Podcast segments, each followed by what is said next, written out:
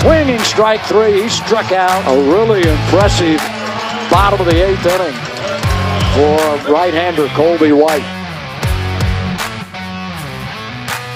You know, you hear kids talk about these guys that play at this stage and stuff, and, and every kid wants wants to, and, and that's kind of molded me into being able to succeed at this level. Spencer said, Colby, you just got drafted in the sixth round. And I thought he was joking. Then I started thinking about, uh, you know, how hard I've worked just to get here and just to be able to pitch here. And then thinking about that, I started crying a little bit. Just when I get in, I know I got three outs to get. It's me versus whoever steps in the box. They're going to catch hell for, for three outs.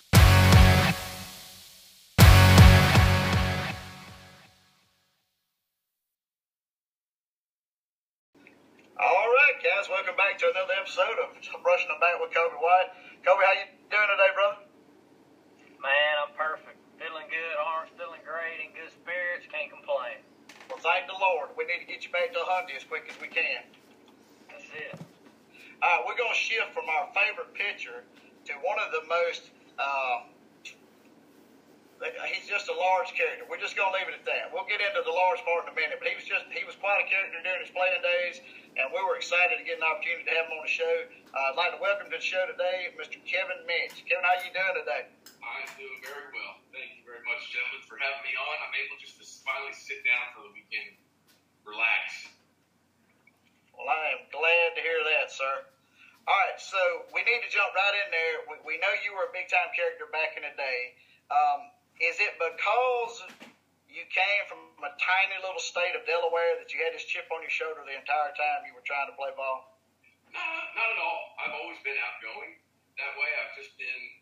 I mean, you put me in a room with a hundred people. I mean, I'm gonna probably talk to as many as I can. You know, I wasn't that guy who stood in the corner. I wanted to be involved. You know, it's funny you talk about wanting to talk to can do that, yet I can't stand in front of a crowd and get up there on a soapbox and talk. That's the you know everybody see. I don't mind the indirect spotlight. I think it's the direct spotlight that bothers me. But you know, I've always been outgoing, have fun, uh, witty, sarcastic, basically just a smart ass from you know from the Mid Atlantic region. Right. So, uh, So you, go ahead, coach. so you, so you grew up in uh, Wilmington. I, I, that's correct, right? Yes, sir. Born in Del- Uh, born in Wilmington, Delaware. You still there today? Is it kind of your that's your hometown? You stay there? Or you uh, No, I live. I live just outside of Fort Worth. Now I've been here in, in Keller, Texas for 19 years now, and it's it. You know, it's the, the weather and everything else, but I, I do miss the seasons changing for sure. I like I like the uh, the green grass, being able to lay in the grass. Here, the stuff we have is almost it's a vine. We have uh, St. Augustine. I like that Bermuda, being able just to lay in it. I miss that. I miss I miss the snow. I mean, I sweat in a meat locker, so I mean, anything over 80 degrees, I'm just I'm just a full on sweat. Well, you are dying in the state of Texas, man. Oh gosh, uh, you're lucky you called me with my shirt and stuff on because my son and I, it just we just wander. around. if we could, I would just be in flip flops and shorts, nothing else. All right, so quick question for you. Coming from Delaware, um, it- was it always your dream as being a Delaware guy to go and represent, um, you know, for the university itself, the University of Delaware? Because I mean, you are their most famous alum. Um, see, you always talk about people that have gone to Delaware. Uh, Joe Flacco went to Delaware. Rich Gannon went to Delaware. They're not from Delaware though. Myself, um, Elena Delle Donne, who's you know plays in WNBA, she's a Delaware girl. She went to Delaware. I'm a I grew up three miles from the university, so I was, you know, just that's just who I am. I just, you know, I'd never been uh, west of the Mississippi playing baseball, so um, I just you know, you just want it to be something where, you know, you put Delaware on the map. I'll always be a 302 guy for life. I'm, you know, that's just that's just where I'm from. I just, I just, but you know, just the, the horizons that were there, able to. I mean, I wasn't recruited very much out of high school. You know, I think I was kind of a chip on my shoulder not getting drafted out of high school. But you know, I just I ran with it, and I was fortunate enough going uh, through summer ball into college of having coaches that all played through different levels of minor league baseball. So, you know, I was kind of around that atmosphere and knowing and just seeing how they carried themselves and how they handled themselves. And, you know, you take bits and pieces of that, and that that put me to where I am, you know, today. You said you weren't heavily recruited. Colby can you can uh, that's kind of like your story too. Uh, now I don't. When he says not heavily recruited, he might have had twenty or thirty schools looking at him, and he says not heavily recruited. But uh, Colby was in a situation to where he Colby. How many D- Division One offers did you have out of high school? I didn't have a single one, and I only had one junior college offer. So I, I was pretty low on options. If I wanted to play, it was go to Pearl River, which everything worked out. But yeah, I, I can imagine how that. I'm sure he had a whole lot more uh, interest than that. But it's a weird feeling knowing that uh, that's your only option, and it's. I guess it kind of blind is blinds everything else out, saying, "Hey, it's just baseball. You know, just go play baseball. Don't worry about all the clout with getting recruited and doing all this and doing all that. Just play ball. You know." I mean, I really didn't. I mean, as much as you want to leave, I was from a small town. I didn't didn't know any better. I wanted my family to be able to watch me play. So, you know, the head coach of Delaware at the time was Bob Hannah. I mean, he's had over a thousand wins in Division One baseball. And I grew up around the program, and the assistant coach at the time played up the AAA ball. And so, I mean, I, you know, those guys, it was just kind of, you know, part. It was part of the family, right? I'm just, I've always been that way. I'm just, you know, I, I grow attached to things, and I kind of just keep, you know, I, I don't try, I don't veer off too much. I mean, it's, I, I like the, uh, what's the word I'm looking for? Um, the loyalty, I guess, is a word that I, you know, so I don't, I don't change a lot through different things. I've, you know, I've just, you know, living here in Keller for 19 years, same pest control people, you know, the same, you know, electricians, that stuff. I mean, people that I just, you know, it, it becomes part of the family, and that's what I was looking for when I was when I was at Delaware, to be able to do that, to see my friends, but still be able to play baseball. You were looking for familiarity. Yes, sir. Yep. Yeah, you like the convenience of familiarity. I've heard that term a thousand times. And then, so '98 playing there, I got to go out to Team USA, and that was a different story, just different in, in general. You know, never being playing baseball. Now I'm playing with these kids from all these the top Division One programs that you see, and you know, playing on the same field with them. Go up to Cape Cod, you know, play play up there for a year, and end up getting drafted the following year. And you know, like I said, here we are now. Is it 22 years later? Well, you didn't waste a lot of time when you were drafted. You didn't waste a lot of time the minors. You said, "I gotta, I'm, I'm putting my stamp on this. I'm getting to the pros as quick as possible." Right? It, it, it helped too throughout. Every manager I had had played at the major league level. You know, so I had guys around me, coaches around me, to be able to, hey, that's not going to work here. This is what's going, and you know, and I think the coachability of wanting to learn and be the best that I could, I was taking as much as I could every which way I could, and I was and I was running with it. And uh, you know, in the group that we had drafted that year in '99, uh, myself, Colby Lewis, Hank Blalock, and then Aaron Harang were through the first five rounds. I think they were the five of our first seven or eight picks. You know, because you get a couple in there. You know, we all came through the system really together. So I mean, you were able, you were around guys too. You know, that family you have, and you're climbing that ladder together. Covered it. Sounds like your. I feel like I've been listening to your story, but it's just coming out of Delaware. So Yeah, with a whole lot more success coming from Delaware. come on now, don't don't shortchange yourself. Well, this is uh this is kind of back a little further than college and all that. Were you a multi-sport guy? Do you believe that uh, playing other sports is a big thing to help with with your baseball career personally, or were you just a baseball guy from the time you could walk? Absolutely. I mean, we had seasons, so I couldn't play baseball year round like you can here in Texas. Played hockey in the wintertime, and I played soccer in the fall. And despite the fact that I hate running, so I mean, I'm, I'm playing. So I was able to do that. You know, different sports, you know, helps out because you have. It's almost a different demographics as well. You know, that I played with growing. So you have.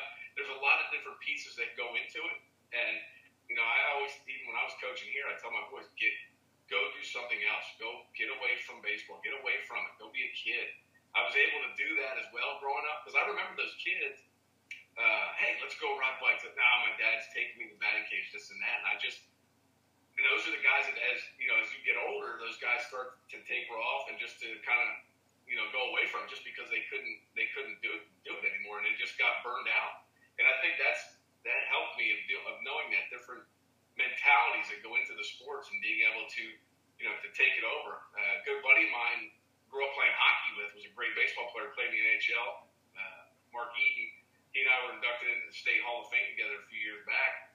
Uh, you know, that was that was something really special because you know we we had played together different sports. He was a hell of a baseball player as well. When you um, had your opportunity, uh, you, you were drafted, went through the minors, you finally made it to the show.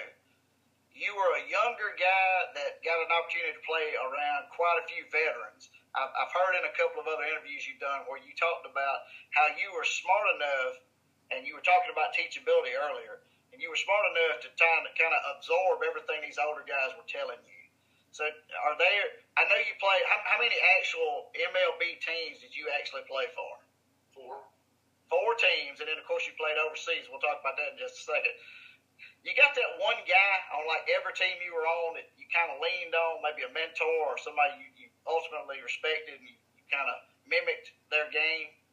I, I, my brothers were 10 and 14 years older than I was, so I always gravitated towards the older group of guys. So when I got here to the big leagues, I had Kenny Rogers, you know, Pudge, Juan, Rafi, Alex, um, Ismael Valdez, Herbert Perry, Jay Powell, guys that had had, you know, 10 plus years in the big leagues. And here's this little, you know, this little rookie, and I wasn't conforming to how, you know, be seen and not heard just because that was just my personality. I mean, my bench coach, Terry Francona, uh, Jerry Narron was my manager that year. Oscar Acosta, pitching coach. Rudy Jaramillo, my hitting coach. Guys that have been around.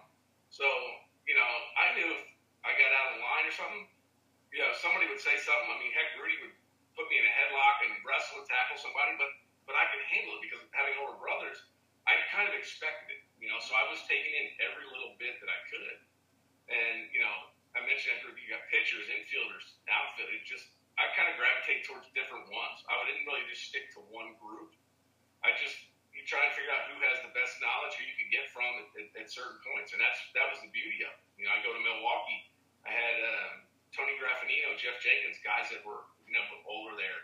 I go to uh, Toronto. I've got uh, I mean Doc Halladay's there. You got uh, AJ Burnett, uh, Greg Zaun, these older guys, Vernon Wells, these older guys that I you know been around playing, but now I'm in the clubhouse with them uh, Washington, you know, Zimmerman, Dunn, these guys that, I, that I've been around, and it's the information you grasp is just.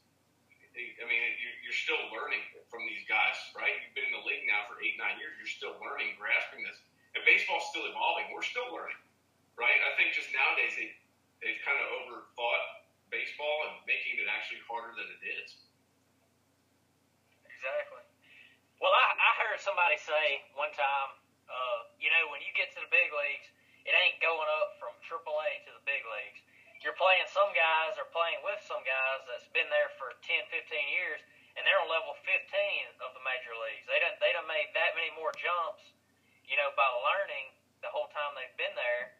And that's the thing that you know, obviously AAA or whatever is is one jump, but it's crazy to me. Like I had a manager in AA, and uh, he played in the big leagues for for a few years, and the, the things that he was saying have been things I'd never heard before, and that's what's so cool about it. And then when you talk to other guys that's been in there, they'll say the same things. And it's like, if you weren't in that that era or in the big leagues at that time, you're not going to hear that. You know, it's ain't, like this ain't just general knowledge that's being spread all over the internet. You know, it's tried and true stuff that people have heard. That's what's co- cool about, especially conversations like this. But like getting in depth day to day with baseball guys, you know. You think about this, you know, you remember as a kid, your parents saying it's going to be like this when you get older, and what do we as kids say? No, it's not. And then you get to that point when you're older, and you go, they were right. You know, the hitch, oh, and that's yeah. how it is, right? That's what. It, because why? Because they've been they've been a parent, and they know what it's like. We haven't been parents, and that's exactly what comes back to what you're talking about. As a because the coaches that have played at that, that highest level know one the mentality that goes into it, two and what your body goes into it on a daily basis, right? You know, a guy who never played above a ball can't sit there and tell a guy what it's like to play big just because he read a book, right? It's not you. You got to actually be in the situation, and that's and that, that's what differentiates you know the guy because playing at that level, and I hear guys talk, coaches. I mean, even at youth sports, and I just sit there and just bang my head against the wall, and then, just, you know, you don't even want to hear it just because it's you don't want to seem rude, but at the same time, it, you know, please just stop talking because you're not you're not helping the situation, and and it's hard, right? But, especially as players. But you know, if you want to learn and get to that level, anybody and everybody, uh, yeah, you may have played a little bit, but no, I want to talk to that guy because he's been there, right? I want to know because it, what do I need to do to get to that point? Exactly. Yeah, and the thing that's funny to me is like uh, speaking of like people that read stuff and all that. You know, there's a lot of stuff on the internet now, and it, a lot of times when you do your research on it, the only thing they'll have to back it is like, okay, this was a very smart guy. So you can be as smart as you want, but if you didn't live it, if you didn't experience the detail, you know, like somebody have a 32 ACT, but if they played in uh in low A, how they gonna tell somebody that played in the big leagues for 10 years or so anything different? That that's what kind of kills me about society today is we try to stretch it to where it's not what it directly is. Besides playing the game, you know. And making it harder, and the gimmicks and the gurus that go with it. I mean, it's it's one thing that with they're trying to almost reinvent the wheel, right? It's it's it's not that hard. It's it's, mm-hmm. it's, it's and this generation, the, the, they need less information. They need more doing and, and less less absorb. They need to do. They're, I, I, always, I always tell people that this generation is now they're not proactive. They're reactive. They have to be told what to do. You know, instead of saying, mm-hmm. and I think a lot of us come to as coaches saying, we, we all want to to want to tell them what to do, as opposed to saying, well, what do you see? Well, is that right or wrong? And let them decide, well, wrong. Well, then what do you do? And then they actually have to process, right? They have to start to think as opposed to just sitting there waiting for you to say what to do. Right? You've seen these kids at playing at the youth level. Guys at third base tagging up, fly ball right field, and I see the runner sitting there, they're looking at their third base coach. Turn around, watch the game happen, right? You see these guys on the iPad in the dugout. You, you can't learn too much unless you're sitting actually watching the game, knowing what's going to happen, right? Because especially on TV, you only see what you see on the camera. You, you're not seeing, you know, the outfielders move or talking. And that's the biggest thing that people don't get is knowing hitters, right? Knowing pitchers' tendencies, what they're going to do. Telling an outfielder that, hey, I'm going to slide in. Telling, I was telling somebody the other day about this. If I was moving over in left field, I'd tell, make sure I told Michael Young, Mikey, hey, I'm right here, just so you know. I mean, you always have that interaction. You, you know, you can't you can't get that from sitting here watching it on an iPad. That's the stuff that they don't that they don't teach. They just assume that you know, watch iPad and go. Exactly. So you are a uh, you are not an analytics guy. Is what you're telling me. It's called analytics, by the way, and that's why.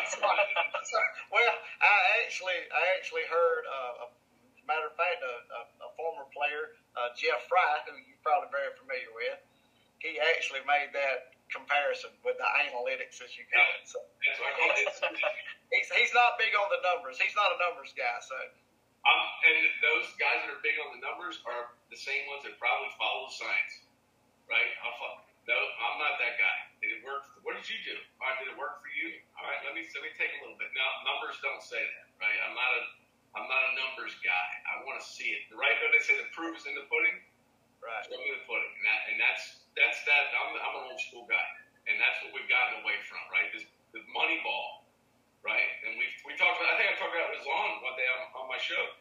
This it only works. It it doesn't work in a short series, right? I think they, this, since Moneyball, the A's have been to one A LCS, and they got swept by Detroit, and since then nothing. But right? The numbers say, nah, don't throw numbers at me. I want to see. I need to visually see. You keep using the. Yeah. Go ahead. Go ahead. Go. Well, I mean, I, like to add to what you're saying is like, you know, a lot with the analytics, they'll tell a pitcher, oh, you need to throw this pitch, or tell a hitter your your swing path is this or this or that. But he feels it, you know, like he knows, okay, this is a good pitch to throw here. He doesn't have to have a computer tell him okay, I, I need to throw this. This is this is what makes this, you know, because eh, I feel like you play the game off of results. You know, you don't play it off of what your perceived results would be. Like, oh, I think this is going to happen. Well, if you've done it enough, and a lot of people in pro ball playing every day have done it enough, you know, you can see and tell what the hitter looks like off a off of a, a slider or a splitter, change it, whatever it is. You don't have to have some kind of computer program say, hey, you you can't throw that, it doesn't work, you know, or, or a hitter to add what you're talking about. That's that's what's kind of crazy. It kind of takes a hold of a player and cripples him to where he can only do a certain group of things when he knows, you know, hey, this is gonna work. That's what that's what kind of kills me when it's over overbearing on it, which it a lot of times is, you know. I mean, especially as a pitcher, because some days you're not going to have your best pitch working. So then you've got to improvise. You've got to figure it out, right? Well, and that was, you know, you know, when we had our advanced meetings, all we all we wanted to see was what what he throws and how hard he throws, not what percentage he throws in a two-one count with 83% humidity and five mile an hour winds coming from the southwest. You know, this is what they they turned it into. Just tell, right? Mean, they can pitching change. Rudy's got it right here. How he throws this, this, this, how hard he. Okay, that's all I need to know. You know, I don't want to have to overthink it, right? And, and I think that's the problem. I mean, hitting nowadays is it, the Mendoza line is going to become the gold standard for hitting here soon. Uh, it's, I mean, I looked at a lineup the other day. The top in the starting nine, I think the highest average was 246.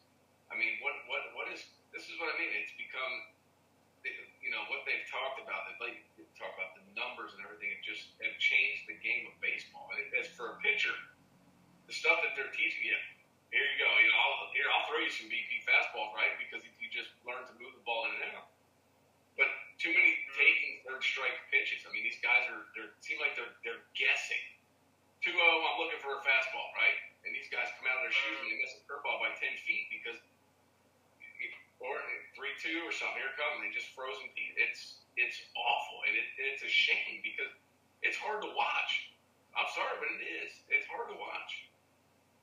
Well, the thing that kills me is, you know, when you start looking at baseball tonight and stuff, half the time they don't even put batting average on there anymore. It's only OPS. You know, it's like that's literally, you know. It's the higher number they have on there. Yeah, I'm, I'm like, well, I understand the guy hits 10 more home runs than another guy, but his batting average is 50 points lower. Yeah, the OPS is going to be the same because he's hitting way more home runs, but, you know, would you rather a hit with the bases loaded and uh, two outs, or would you rather have a whatever, uh, 1 in 11 or 12 chance of hitting a home run right here, you know? So, kind of a weird weird dynamic where everything's shifting toward, which I, I get it. They're trying to make, get fans involved and all that. The non-baseball guys is kind of what it's doing, but it's kind of crippling it too. It is. There's no more. There's no more small ball. No, I mean, there's no more league. You know, they say America No, there's there's no league now. We have a universal DH, so there's no league. It's just it's just one league. You know, when I I started when I was playing, they interleague had just really started, and they had toyed with the idea of playing with when they did interleague of a National League team going to American League Park. They would play National League rules, so American League fans could see National League games, right? And I, and I was I, I was on board for that. I, I love that. But now you get this universal DH, you know, and it's and guys aren't and starters now. I mean, they're only going what four innings, five innings. I think I made a comment the other day. Denny McLain was the last to win 30, I think, correct? And that was back in the late 60s, or somewhere in the and then 20 wins. Now, what is it going to be? 15, 10? I mean, guys aren't going, and it's just just war, OPS, or uh, war, and what the defensive and what are these numbers? Babe Ruth is spinning in his grave right now. You know these numbers. Uh, they're throwing it out for the nerds, guys that never played the game. That's what they're trying to get it to. But what about the people that actually play the game that don't want to hear this stuff? We just want to go out and play enough and, and it's becoming more and more of a job, and it's just being fun, you know. And it's it's just, it's killing it. You know, people. I mean, a lot of people don't like Manfred and what he's doing to the game. So. Oh yeah. Well, I, I think, like for me personally, and which I obviously I come through, a, obviously different time period and all that, but the thing that's so special to me about baseball compared to other sports is how, like, okay, a hundred years ago, what what were the the rule said and what was the, you know, was it 60 foot, 6 inch, that kind of thing. When you start messing with the size of the bases and the length of, like they were talking about altering the length of the pitching mound to affect uh, offense, to make pushing it back to make it more offense oriented and stuff like that. I'm like, man, that's that's what baseball's special. You know, that's that's how that's how the game got special. Not making a whole bunch of changes to make it quicker and do this and do that. You know, that that's just kind of my two cents. But when it's an old game and you see the same logo 120 years ago, 100 years ago, that's pretty cool. And it's you talk we talk about hitting with guys that were surgical with the bat. You know, they want to take out the shift. Really, guys who complain. You know, learn to use the entire field. I, heard, I think I heard, a, I heard a story about John Kruk when he was a kid. I think his brothers, he was the only lefty. And when they would play baseball, I guess growing up in West Virginia, that think right field was closed. You know, when you play right field's closed, so he had to learn to hit everything to left field. That's why he was was able to drive the ball. And I had heard that story, and you, you figure it out, right? You figure out a way to, to beat to beat the shift to do, to do it. Guys don't want to. So guys, you know, they, they're, you're not going to have the Tony Gwynn's anymore. They can or the Pete Roses that are shooting the ball here and there, and that, that were, you know, they can talk about just being surgical with. Okay, you're going to move over there. I'm going to hit it there. You're going to move here. I'll do it this one. Same with pitching. I believe guys don't pitch anymore. They just throw. Right? Guys are just trying to throw it as hard as they can. I mean, and the guys are up there with full body armor.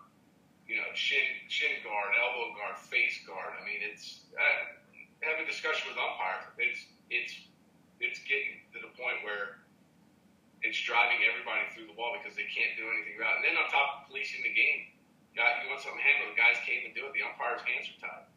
You know, takeout slides. Really? I mean, come on. You know, um, I was talking when I was talking to Zaun, the Buster Posey rule, right? If that hadn't been Buster Posey, if that was Greg Zaun, we still there wouldn't be any issues. But because it was Buster Posey, you know, the same with the Exactly. the slides that set, you know, the takeout slides.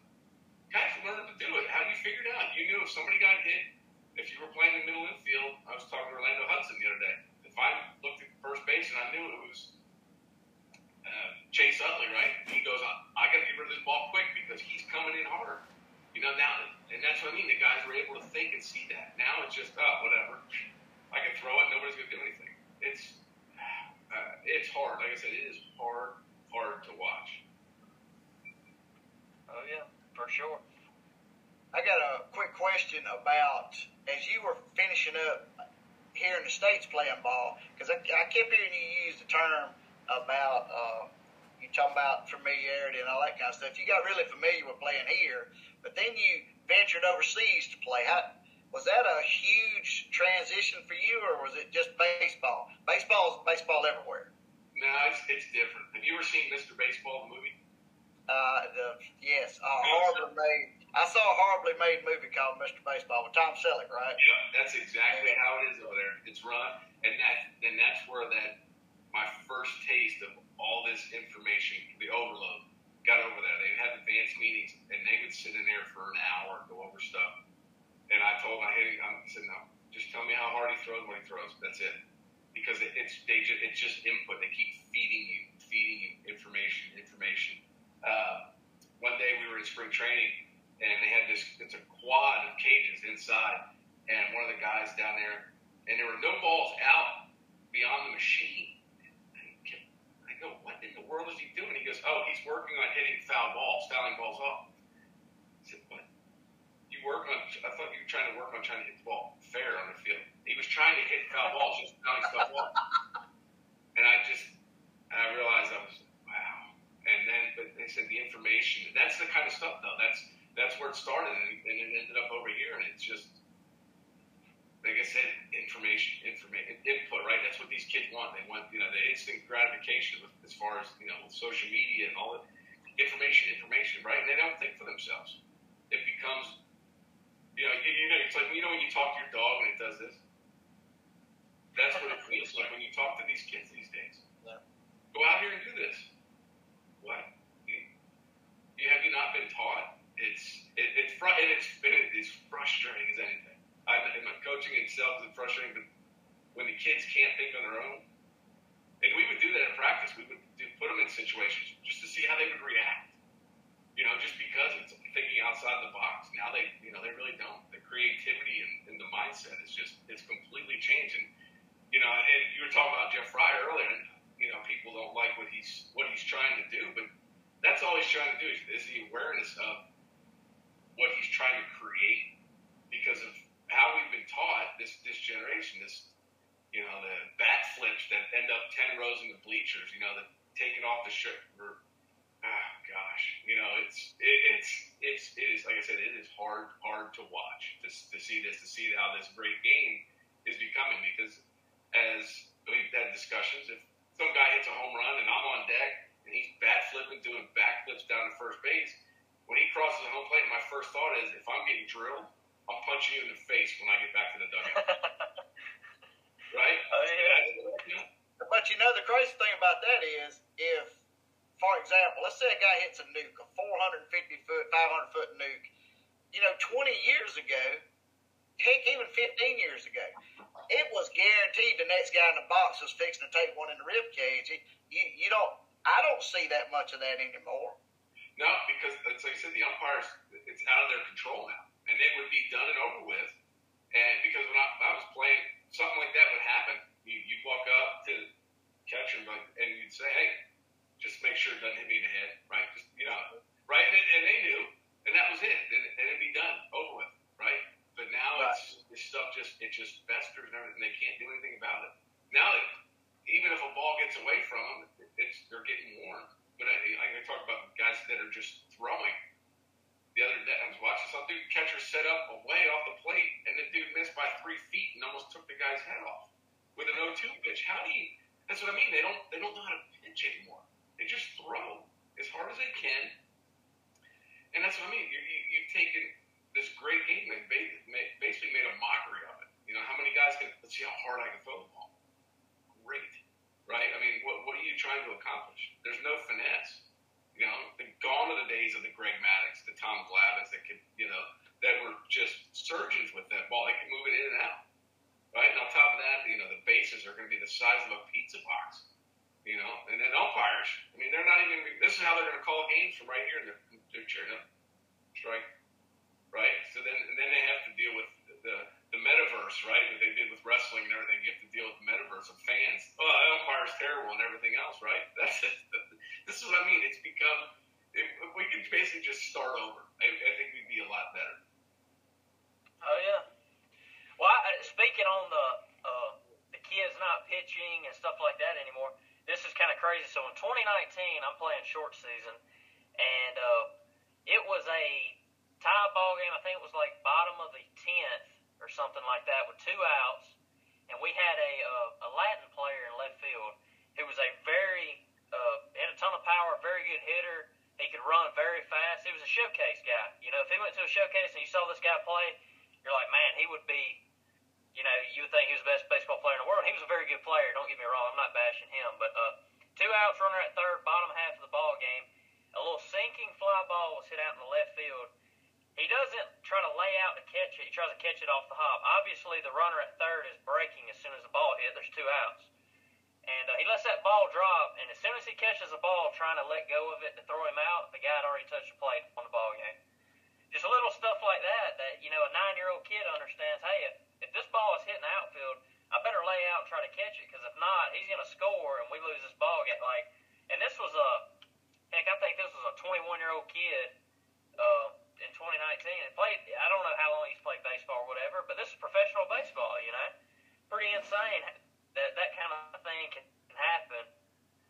You know, but that's just kind of leading up to, hey, you gotta you gotta hit it 98 off the bat, and you gotta do this, and you gotta better run this fast. And, but it was a mind blowing scene to see from the bullpen. We lost the ball game off a sinking line drive that was not dove after. If he'd if he'd just ran at it, I believe he'd have caught it. But it was like he was trying to play the hop and throw him out at the plate for whatever reason. That's, Well, that's two what it is. outs. That's what it is. That's what they're trying to do. They're trying to create the, you know, they're playing it into the dive, right? You see a lot of these guys on TV where, you know, the, oh, Sports Center and and playing, you go, all he had to do was take two more steps as he was running. He would have just caught it. And but no, I got, I got, I got to look pretty and right, and so you can get all my followers on Instagram and Twitter and everything else, right? Make everything look good. And you don't. I, I, we talked about this as well. The, the veteran leadership. There aren't the guys in the clubhouse to pull somebody aside and just and just punch them in the face and say, "What are you doing?" Right? It's all about you know. I'm. It's it's the me generation. Right? New school is about me. Old school is about team, and that's what we're dealing with now. It's all about me. You know, like look at me, right? Pitchers. You know, oh, I saw it in some of these college games, high school, college, whatever, striking that, and they're out there just yelling at the other dugout and pointing at the. Just, just act like you've done it before. It's not even. They, Oh, yeah. you know, what's what's this one? Let the kids play. No, right? I mean, yeah, let the kids play yeah, in the street or something. Go do that. Go play in traffic, right? Those are the kids you want to go play in the traffic, right? Because that's just what, that's what we deal with. I mean, it's even high school games. You know, kids are getting base hits and they're yelling back at the crowd with them. And, Oh yeah. It's like it's like it's lost the respect. Yes, exactly, exactly, exactly. That's what happens. Nobody wants to. We get on, you know, we would get. On, I was talking to Eric Young one day. He, he's like, he said, "Mitch, we get on the plane. There's no nobody plays cards. Nobody wants to do anything. These guys have all this money. And they don't. They don't want to. They don't want to do anything. When we were playing, guys were losing 30, 40 grand playing cards on the plane. there was a team, right? They were there having fun. Oh, yeah. Just, yeah. Nobody wants to get out. He goes, and that's what I mean. There's not that. There's no, you know, uh, there aren't a lot of the older guys, and that's what I think too. Now, a lot of these, a lot of careers are going to get shorter because of what's being taught. They talk about hitters. They're, the, the, maybe the average, whatever the average uh, service time can be, is going to is going to probably be on the decline from what it is now. You know, it's it's. Yeah. You guys started something. I mean, it's, I guess it also helps that they make hundreds of millions of dollars, so they don't have to play as long as you guys did. I, I mean, I guess. I mean, people go, why don't you come back and play? Maybe 10 years ago, I could probably do it now. Come back and just, this, hell, I could go out and hit 275, right? You know, it was one of those things. You figure, you figure out what these, uh, what pitchers are doing and everything else. You'd have to work on getting your home run total up there. Now, yeah, I guess that's what it is. Guys that hit. They, they want to hit eighty. They want to hit eighty homers a year and bat two oh five. Yep, exactly. they can't even hit their weight yet, but that's what they want to build teams around. That's what people want to see, right? That's what. The, who was uh That's like going to watch. Was it Butterbean? Ever Butterbean the boxer? Butterbean. To Butter- love Butterbean. Butterbean go after Mike Tyson and see what happens. I mean, it's great for you know for show and everything else, but really you put them in there with an actual. But that's what we're dealing with, and I and it, and it, like I said, it's a hard pill to swallow for sure. Well, Kevin, besides what you do here, coming on shows like this, you know, bringing our follower totals up because we know you have quite an army that follows you. What what's what does post career look like for you? Like, what do y'all? I mean, I know you got a podcast because I've checked it out. It's amazing. Uh, I want all of our viewers to check him out. He'll tell you about that in just a second. But what else you got going on? You know, three kids. I'm, I. I keep hearing them banging on stuff upstairs. Uh, my, I got twins in eighth grade, and I got a third grader. So it's. I just got. We went to. There's a place out here west of Fort Worth called Rocker Bee Ranch. They built these nice baseball comp, baseball fields out in the middle of nowhere. Really, it's a great little setup. We were out there this weekend. So I'm, between driving out there and I'm driving to Wylie, which is on the other side of Dallas. So you know, Chase, this kid's nonstop through the week. Got stuff going on. Uh, charity stuff we've got going on. The Rangers have stuff going on. We just we just go nonstop. So I go from about six in the morning when I get up, take my son to football, to nine at night with sports. It's just they're making me old. Put it that way. Making me old for sure. So I came home today and uh, got a chance just to hang out with them for a little bit. And I said, we'll be right back to it again tomorrow. And it's it just it never it never ends. So, So but it's it's, uh, How hard was it? How hard was it to make that transition to being? I don't know how to put it, but just a regular, regular person again. Not a not a ball player, not training year round. Was that yeah, a be hard thing, or were you just? How tough was it to be mortal? It's you know a lot of guys hang on to hang on because they're chasing something. I mean, is my life complete with not playing in the playoffs or playing for World Series? No, I'm not. I wasn't.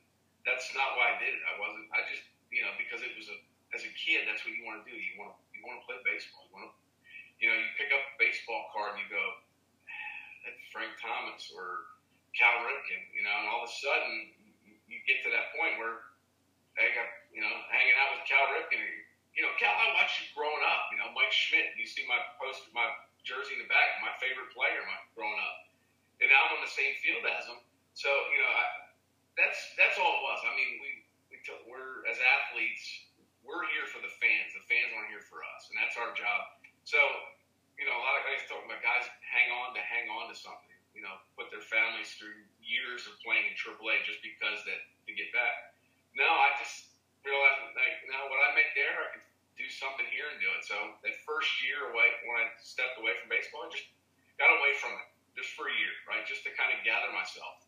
You know, and now I'm you know back into it, involved with stuff, helping out around you know the community wherever we can to like we talked about earlier, get this game back to where it is, and uh, to and, you know with the amount of sports that are played, especially here in Texas. I mean goodness, you can't throw a rock without hitting somebody that's playing baseball or somebody that's playing football. I mean, it's where I grew up. It wasn't, you know, they said different seasons. Here, it's, I mean, it is everywhere, and it's and it's fun being around here and just and just seeing how things develop. Even, you know, I didn't play football, but still understanding, you know, the speed of the game and just watching stuff and seeing people. And I don't tell people what I did. That people that don't know who I am, I don't. I like to I like to try and see how I'm treated because if, if we're on the level, you know, if, as soon as, a, you know, a lot of people say, well, I'm such and such. No, I don't, I don't tell people.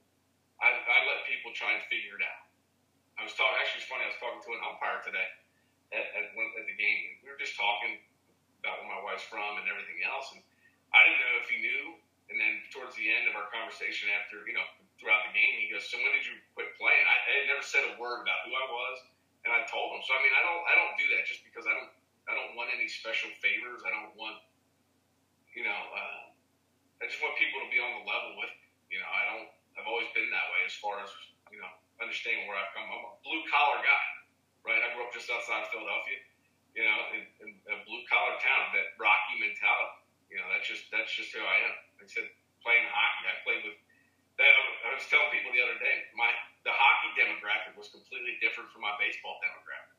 You know, these guys were, you know, they were, they weren't they, even the middle class, you know, lower middle class. They were, but they were a bunch of fun kids, a bunch of fun guys that we were around because it was, that's just what it was. That mentality is different, you know. So you get to see that. And you get to see just just different sports. Now, my daughter's playing basketball. My son's playing football. Two sports that I I never played, but I'm able to sit there and watch and, and kind of enjoy it you know, I, I, I got away from coaching this summer uh, just because of, you know, kids stopped listening at, at this age, 13, you know, 13, 14. So I went to, uh, uh, so I just try and sit away from everything, but I can't avoid the stupid. I still, I could be sitting a mile away from a game and I still hear stupid that's going on with, with the, and it drives me nuts. I need to get some noise canceling headphones, one of those little plastic bubbles, and just sit there and not let bother me. So because I don't want to, as much as I want to say something, you know, you're just you get to that point, but it's and it's tough, but at the same time, and I, and I don't try and overstep my bounds unless somebody actually asks the question. Then then I'll give my two cents, you know. And, and it's and it's hard though, right? Because you have all these the Monday morning quarterbacks, the people that read on Google. Well, Google says you should do this, right? You should, Google said, oh, well, then, you know, that's what you try and that's the stuff that's hard to deal with.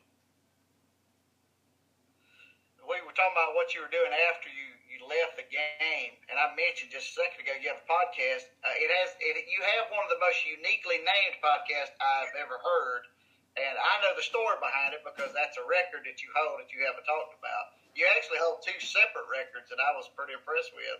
Um, you're pretty upset with Mike Trout right now because he just you, know, you had a little luster there because you were the only right-hander to have done it, and now he's joined you. I saw you congratulate him though. That was that was a class act. And I, well, Mike grew up just across the bridge in Jersey, South Jersey, and I know his dad. His dad went to Delaware. Uh, I run into Mike uh, a couple of bunch opening days at the old ballpark and uh, and talk and, and talk to him uh, about it. But it was just one of those things where, you know, it, it's when he him doing it. Like I said, he's I'm an Eagles fan. He's a, he's an Eagles fan. We grew up right there, and you know, I'm, I'm glad he was able to do it. And, and records are meant to be broken right? It was just one of those things people would ask me during that that stretch, uh, the media. You know, are you tired? You know, what are your thoughts on all this? I said, I'll be glad when you guys stop bothering me, right? And you know, in hindsight, I think when this streak started, I you know the whole shooting shoes. I had hit a ball in Seattle before we had come home, and I started a streak. And I think it missed going. I think it hit the top of the wall, so I probably would have been at eight, give or take three or four inches. Um, and then going into Cleveland, it's funny. Mike tied the record in Cleveland, where I tied the where I set the record in Cleveland, and um, I actually got the ball because it hit the uh, the metal fencing and came back on the field. It's somewhere in, in my stash up here of baseballs, but I have it, and um, and and and to do it, it just I never really thought about it. You know that that Saturday was when I think the streak ended. I mean, I never wasn't trying to hit home runs. What should I have done it? Like I said, in hindsight, yeah. But what would that have done for my team? Me going up there to try and hit a home run? It wouldn't have been. Right. And it was just one of those things where it was, you know, it was fun while it lasted. And uh, like I said, I'm glad that if anybody that he was able to do it because, like I said, he's a, he's an East Coast guy, um, and everybody's and people and people come up to me. We didn't know you had that. It's- I mean, I don't. It's not like I walk around with a T-shirt on that says, you know, this is what I've done. I've done this and that. Uh, but when they do bring it up, people will say, well, they have these guys. I said, no, those guys are all lefties. And then I think Kendrys Morales is a switch hitter, is a switch hitter. So, and right, there's more lefties. There's more righty at that time, more righty pitchers than there are lefties to be able to do it. It's it's not something you actually, you know, you really think about. Well, for our viewers that have not figured out what we're talking about, he uh, he hit a home run in seven consecutive games, which is amazing. There are a few that have hit eight, and I I think there's six or seven that have hit eight in a row. three, Dale Long, Junior Griffey, and Mattingly. Because I, Oh yeah, oh yeah. The big deal is they're all. You were the only right-hander on the list, though. yeah, And then Mike Trout ruined your moment. No, it's like I said, r- the records are just there. That's somebody's going to break it one day. Um, but I talked to Mattingly about it. They were in town, I think, and he had done his over the All Star break, so he had that time. I think he played the All Star game a year, so he had some days off. I only had one day off in between. So I mean, in doing that, but it was one of those things where you just you don't even you don't even think about it. But I do have the ball. It's, like I said, it's somewhere. I think the Rangers have number six, and I have number seven somewhere up there. Well, there's there's one record that you will always hold. Uh, it, you actually your podcast is named after it, Big Head Pod. You have the largest uh, recorded hat size in Major League Baseball. The internet's all lies. Don't believe all of it. I just told you that the Google said so, and I believe it. You know what's funny? Like that, uh, I want to say it was 04, 05, Detroit was in town, and they had a pitcher named Matt. Matt Rudy, and you know the, the whole the whole head thing. Somebody goes, "You need to go check this out." He came over and and uh, we were talking, and I put his hat on, and I was swimming in it. It was it it was. Uh, I mean, I was like, "Holy cow!" And the problem is with these hats nowadays. If, if you go buy a box of size seven and a half hats, they're not all going to fit like a seven and a half. They're, they're going to fit like a seven and a quarter, a seven and seven eighths. So I would get a hat, I'd go in there and I'd put one on, and you know sometimes it would look like a Yonka, other times it would be like an umbrella. So and I would make, and that was just, that was the thing. So I would get, sometimes I'd have to cut a hat, cut, but it was just one of those. If we go on the road, I need a hat. Sometimes it was smaller, sometimes it, it just it just varied. So uh, the internet's all lies. Don't believe anything that, that's ever that's ever on. Colby, do you It's have any, visors. I like visors better. Colby, do you have any idea how large his hat size is? If it's if it's in the eights, it's big. Well, I'm gonna tell you that Google Google said eight and a quarter, but a, a independent source and a half. That must have been you must have got a head full of hair if you were eight and a half. uh-uh. I've been just like this, and it's Good. oh, Bochy's got a big head too. Bruce Bochy's got a big one too. But I, but no, it's uh, it's funny because I have a hat, and there's somebody getting. Oh, we were trying on hats the other day. We were at, at a at a whiskey distillery, and uh, Craig Ludwig played for the Stars. Goes, Bet you put this on. I looked, and it was you know it was one of the buttons that had the you know the in the snapbacks, and I looked. It was like five buttons in. I said. He put he put it on. I said, "Let's put this on." Cause I didn't think he had a big head. It was it was probably like a seven and a quarter. And I put it on. Sitting up top, so I said, "All right, let me open." It was on the last button. You know where the thing just sits. so I have some hats in there that I have. Uh, I've got uh, some electrical tape on there just to just to hold it. I'm just saying, if, if you truly wear an eight and a quarter, or eight and a half, whatever it is, if you turn that cap sideways, that's like a tire cover for a Kia Sephia. That's how large that is. Yeah, and it's you know what's funny? So we were I was in Milwaukee and uh, I get this package on my chair and I walk and I opened it up. It says Big Melon Beer. Man, I think what in the world? So it was a hat. I actually still wear the hat to this day and play golf. This was in 2006. So this was 17 years ago. I still have the hat. I wear it. And these guys, and they're from Pittsburgh, and I met them. They came to the ballpark, and, and their their slogan was "One size never fits all." And they had another one saying that says "Love your melon." And I somebody googled it a couple months ago, and I think they're still around. But I just I, I need deep on the hat. I need something deep. You know, you get those hats where it you know it sits here and it, doesn't want to come down over your ears. I want it to. So no, I don't. I don't like hats. I like visors and everything else. But no, and you know how the whole thing started with the head thing, right? Rusty Greer, Rusty started that, and I hate him for it. Anybody that takes a nickname Shrek around the major leagues has got to have a large head. So yeah, he started the whole thing during spring training. He's the one who started the whole thing. Well, Colby, you got anything before we let him out of here? No, uh, well, but we appreciate it. Obviously, uh, big time having you on here. Thank you for. Uh, I know you got a busy schedule. Thank you for coming on here. Oh, Uh, absolutely. It's been awesome. It's Guys, fun. make sure you check out his podcast, Big Head Pod. Now you know the story behind it. And he has amazing guests. Uh, matter of fact, I, I checked in on uh, one of my favorite players ever, Rafael Palmeiro. I love the conversation that you guys had. So we want to thank you. Can't well, we can't thank you enough for coming on, and we'd love to have you on in the future. Anytime, guys. You guys got my number. Anytime I come on here and talk, I love to just sit here and, and talk about, you know, just different anything, anything and everything. But you know, like I said, the big my big head pod. It's on uh, it's on the Dub Network, DubTalks.com. They're on there. There's they created this whole thing. Like I said, just a chance, just to people, just to hear different stuff. Right? People are tired of the same song what and dance. Everybody's got a story, and that's that's the beauty of it. So I got some good guests coming up here uh, in the next few weeks. So I, like I said, look forward to it. Anytime you guys want me on, you can always call. Anytime. I'm always here. That's good, man. Appreciate it. I appreciate it, gentlemen. Thank you, guys. All right, guys, that's going to be it for today. We'll see you guys live next Sunday with another guest. Have a good evening, guys. Now a word from our sponsors. Hey guys, Colby here. As my journey continues, people tell me as I battle on the mound, it's really a game that's purely mental. But I understand that the physical well being is equally important. Mike and Kristi Johnson of our title sponsor, the clinic at Farmer's Medshoppe, in my hometown of Foxworth, Mississippi, echo the same sentiment.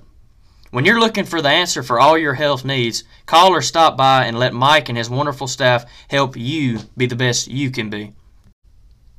Honesty, integrity, and hard work. These are characteristics that drive me on my journey. The same can be said for Hunter Forbes and his crew. So call or contact Forbes and Son Wood Products LLC in Sandy Hook, Mississippi for all your timber harvesting needs.